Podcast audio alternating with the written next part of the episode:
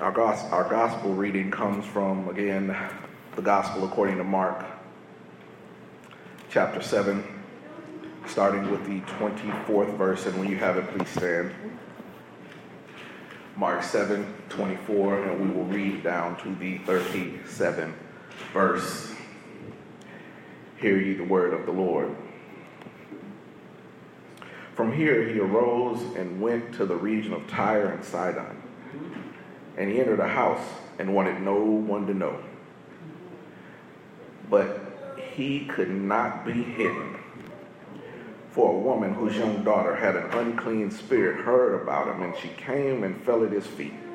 The woman was Greek, a Syrophoenician by birth, and kept asking him to cast the demon out of her daughter.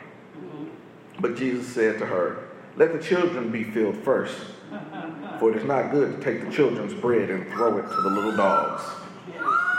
And she answered and said to him, Yes, Lord, even the little dogs under the table eat from the children's crumbs. Then he said to her, For this saying, Go your way. The demon has gone out of your daughter.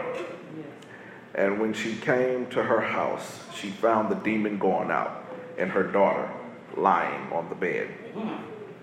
Again, departing from the region of Tyre, Tyre and Sidon, he went and came in the midst of the region of Decapolis to the Sea of Galilee.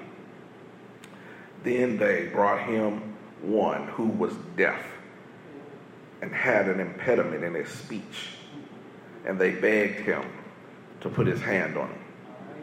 And he took him aside from the multitude and put his fingers in his ears, and he spat and touched his tongue. Then looking up to heaven, he sighed and said unto him, Ephphatha, be opened. Immediately his ears were opened, and the impediment of his tongue was loose, and he spoke plainly. Then he commanded them that they should tell no one. But the more he commanded them, the more widely they proclaimed it. And they were astonished beyond measure, saying, He has done all things well. He makes both the deaf to hear and the mute to speak. God's word for God's people, and God's people said, Amen. You may be seated. Uh, for the time that we're going to spend together briefly, I want to talk about relentless, being relentless. One of my favorite books is titled Relentless From Good to Great to Unstoppable. It's written by a man by the name of uh, Tim Grover.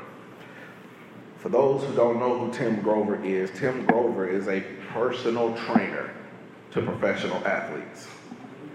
Uh, a couple of, or a few rather, of his most famous clients are Dwyane Wade, Kobe Bryant, and Michael Jordan.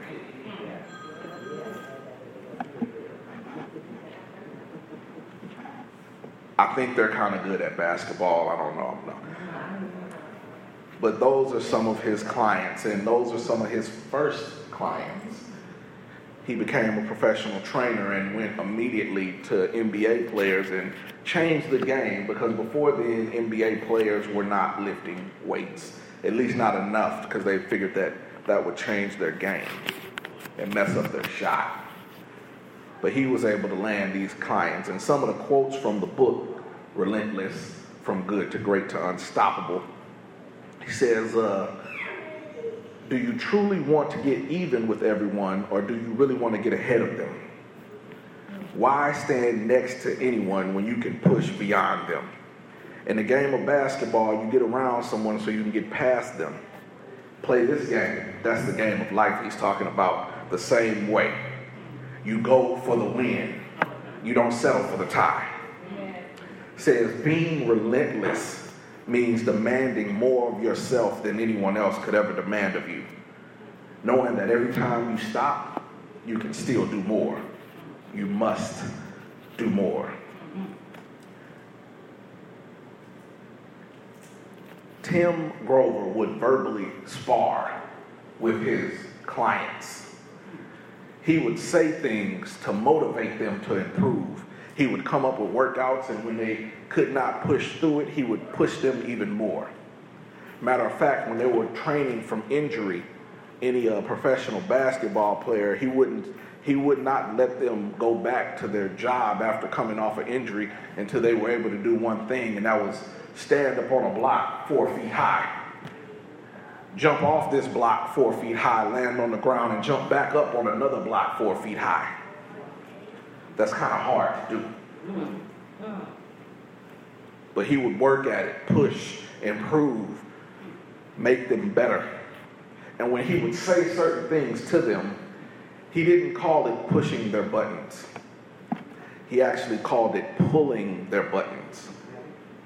He called it pulling their buttons as opposed to pushing it because he couldn't make them do anything. You push your own buttons. It's how you choose to react to what somebody said that makes it happen. So he did not push anybody's buttons when he was talking to him. He did not push anybody's buttons when he was motivating them. He pulled the button out so that they could push it themselves. Relentless, oppressively constant, incessant. The relentless heat of the desert doesn't give up, persistent, continuing, constant, continual, non-stop, never ending, unabating harsh or inflexible.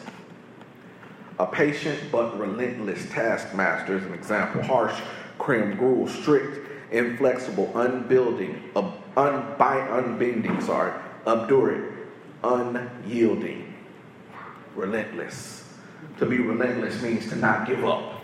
It means to keep going. It means to press harder.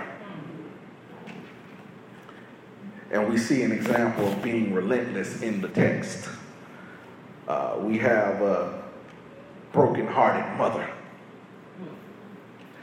The mother is broken-hearted because her daughter is demon-possessed. And, you know, I didn't really understand it. I understood it a little bit, but I understand it more. I would meet people and they would say, you know, everything's fine until you say something about my kids. All right everything is okay until something happens with my kids. And even normal docile animals, when it comes to protecting their young, they become ferocious. When it's about your kids, you don't necessarily care what's going on, you just want to fix it. And it doesn't matter who you got to go through to fix it. Doesn't matter where you have to go. Doesn't matter what you got to say, who you have to see. When you are fighting for your kids, you fight just a little bit harder, being relentless. And so this Syrophoenician woman was being relentless because she wanted her daughter healed. She didn't just wait for her daughter to be healed on her own. She went out and found somebody. She went in the region of Tyre, where Jesus had went to take a break. Jesus was preached out, prayed out, and peopled out. Jesus is in, uh, the Tyre is a, a Gentile area. It wasn't really a good thing back then to cross boundaries. If you were from a particular area, you had to stay in that particular area. You went to another area either if you was looking for some trouble or you was looking not to be seen. Jesus, in the text, we read he went to this place, but before he has just got to finish hearing, number one, that his cousin John the Baptist has passed. And he's healing the sick. And he just fed the hungry and then got challenged by the Pharisees. All this happened leading up to the passage that you read. So he's tired. And he went somewhere where he thought no one would see him. I'm, I'm still in the Bible. He said he went there, he went because he went to a house, right, and wanted no one to know it.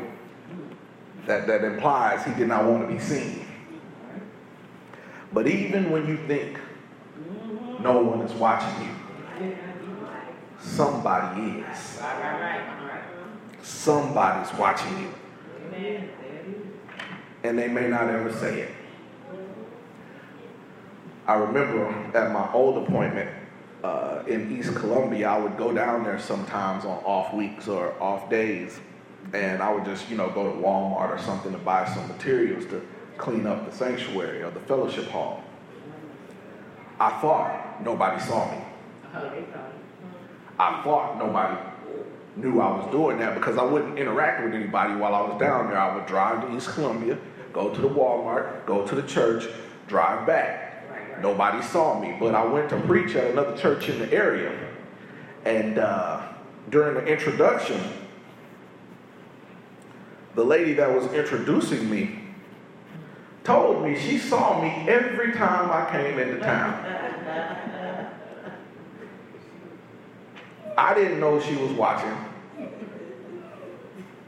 but she was.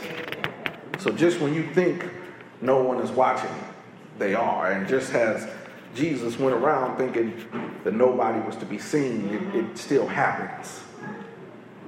So we must be relentless in how we act. We must be relentless in how we carry ourselves because you never know who's watching. So we have a problem. This Gentile girl is possessed by an evil spirit. And with the problem, the problem is answered with a plea. This girl's desperate mother begs Jesus to heal her daughter. Uh, we can learn a lot from the Syrophoenician woman. She had a problem and she went to somebody that could do something about it. She didn't wait around for somebody to come to her. She, she didn't sit back on the problem. She went and found somebody that could fix the problem. And, and, and the text says that she fell at her feet, or fell at Jesus' feet, and kept asking, but kept asking is nice. That's a nice way to put it. That's a way to clean up the language. Uh, a, a better translation of the Greek is begged. To please, to urge, to appeal, to pray, and pray constantly. That's what it meant by kept asking. See, when we have our issues in life, one of the best things we can do is pray and not only pray just one time and let it go, but keep praying. Keep praying until something happens. And if nothing happens, keep praying. Pray until you see the change. And if you don't see the change, keep praying. Pray until prayer changes things. And if prayer doesn't change things, keep praying because you might be the one that needs to be changed keep praying. The Bible says in First Chronicles 16 11 to seek the Lord and his strength. Seek his face forevermore. Amen. Forevermore does not have an end on it. Colossians says to continue earnestly in prayer and be vigilant in it with thanksgiving.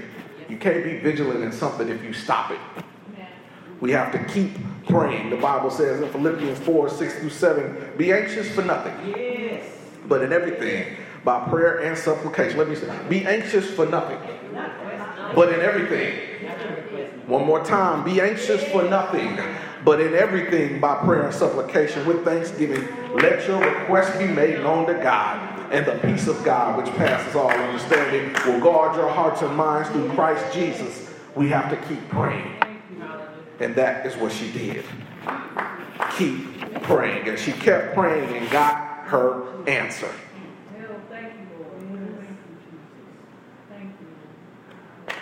In this in the, in the text it says that Jesus says he has come to help the Jewish people first, and that it isn't right to take food from children and throw it to the dogs.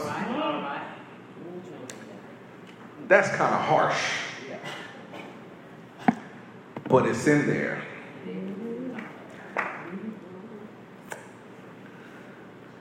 You know, I, I, saw a bunch of scholars when I was preparing for this message. A, a, bunch of scholars would go back and forth about it and talk about, well, in the Greek, the word that he used wasn't actually dog; it was puppy, and and and uh, they had all these different things to say about it, and it was verbal sparring, and and you know, brought up examples about teasing and back and forth banter and all of these things. Still harsh. Still harsh. But I understand that there are elements of wordplay in the text because he says it's not right, right, to take food from the children right. and give it to the dogs, but he says let the children be fed 1st uh-huh. Doesn't say let the children be fed only. So there is room for us. And by us, I mean those of us who were not born into this thing.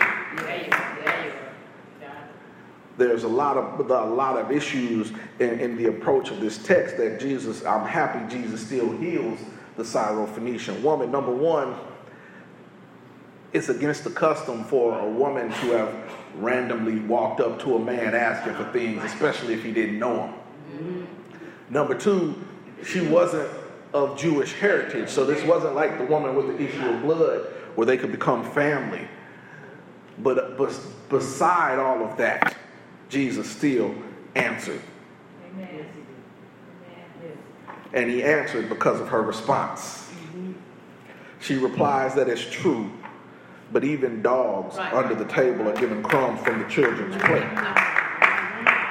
This woman is relentless. She didn't let the no stop her. She kept going. It is, it is a, a Jewish tradition that kind of got lost as we came over to Jesus. But when you want something in most of these traditions, you have to ask more than once. If you want to become a rabbi in the Hebrew tradition, you there, there, there's a story about you getting asked, you have to ask and you have to get denied at least three times. I'm sure we can all think about certain things in our lives, goals that we have that weren't given to us just easy. We had to work for it. We had to be relentless in our pursuit of it. Otherwise, we wouldn't appreciate it. Mm. If everything fell into our hands, by the time we actually experienced some of the adversity, we wouldn't know what to do with it. But the woman was relentless, and she had a response even for the dog metaphor. So no matter what you throw at us, we have to be able to respond and respond in kind. Because sometimes being able to respond in kind, being able to roll with the punches, being able to verbally spar might just save us. We have to be relentless. And it was for that reply Jesus healed her daughter. And she came back and found everything indecent and in order. Being relentless. And then we move on as uh, Jesus' vacation is workcation gets cut short. And they move on to another area. And yet we still have another miracle that happens uh, the healing of a deaf and mute man. The man was desperate. And he was desperate but the people still brought the man to Jesus. They brought him to the Savior so that they could heal him. No matter if you are by yourself, like the Syrophoenician woman, or if you are with a group, like the deaf and mute man, when you have a problem, you still need to bring it to Jesus. And I like it that this man in the Bible has good friends. I like it that this man has good friends because I can tell they are good friends because they brought him to Jesus. Right, right. They didn't leave him on the side of the road. They didn't stop hanging around him anymore. They brought him to Jesus. They didn't say, Well, I just don't hang around Johnny anymore. We grew apart. We're on different things. I might shoot him a text message later. No, no, they brought him to Jesus. And I look at that as a model. Anonymity in the text allows for inclusivity in my life. So anytime I see somebody that doesn't have a name or is described as uh, something without a name, the disciple whom Jesus loved, I can put myself in there. The man in need of healing, I can put myself in there. So that tells me that I need to be relentless in making sure I have the right kind of friends. Amen. Amen. Ones that won't gossip behind my back or make fun of me to my face. None of that is in the text. The text says that they brought him to Jesus. And because they were relentless in bringing him to Jesus, he was healed. His eyes were opened. And his, I mean, his ears were open and his speech impediment was removed. And I think it's good that they use somebody with a speech impediment to talk about Jesus, a man who is deaf and mute. Because if they took the best of the best, we might not be, we might think we need to do it on our own. If they took the brightest all the time, we might be turned away from it. But they took somebody who couldn't talk somebody who wasn't the best and the brightest, somebody who wasn't at the top of the class, and that lets me know that I may not start off at the top. But if I'm relentless about it, I can rise to the top. It doesn't matter how you start. God is in control of how you finish. And God is in control of how you finish so that when you look back over your life, when it is all said and done, when you look at where the Lord has brought you, you can say, if it had not been for the Lord on my side, where would I be? We must be relentless. Hannah was relentless in 1 Samuel when she wanted a child. That was not a one time request. And she said, she made a vow in 1 Samuel 1 and 11. She made a vow and said, O Lord of hosts, if you will indeed look on the affliction of your maidservant and remember me, and not forget your maidservant, but give your maidservant a male child, then I will give him to the Lord all the days of his life, and no razor shall come upon his head. She prayed and she prayed. She prayed to the point that when the pastor came into the church and saw her praying, he thought she was drunk. But she wasn't drunk. She was being relentless. God spoke to Abraham and told him he was going to destroy a city. And he asked God, God, if I can find 45 righteous people in the city, will you spare it? Then he brought it down to 40. Then he brought it down to 30. Then he brought it down to 10, but he was relentless. We ought to be relentless about our approach to God. We ought to be relentless about how we read the Bible. We ought to be relentless about how we pray. We got to be relentless about the kingdom of God. Jacob wrestled with God and told him that he wouldn't let him go until he blessed him. Fought all the way through the morning time. We ought to be able to do the same. If there is something that we want from God, we ought to be able to wrestle with it to the morning, wrestle with it to the daybreak. That way, when we get it, we will appreciate it. We have to be relentless. And why do we have to be relentless? Because Jesus was relentless. Came down through 42 generations, relentless. Born of a virgin, relentless. He who knew no sin had to be relentless. And relentless on the way to Calvary. On relentless. Didn't give up when he was beaten and bruised. Didn't give up on the cross. But he died. He died for you he died for me. He died for those who are to come. Relentless. But he continued to be relentless because that's not where the story ends. Three days later, he rose up with all power in his hand. Relentless. And relentless so that whosoever shall believe in him shall not perish, but have everlasting life. In the name of the Father, in the name of the Son, and in the name of the Holy Spirit, the doors of the church are open, and we invite you to come.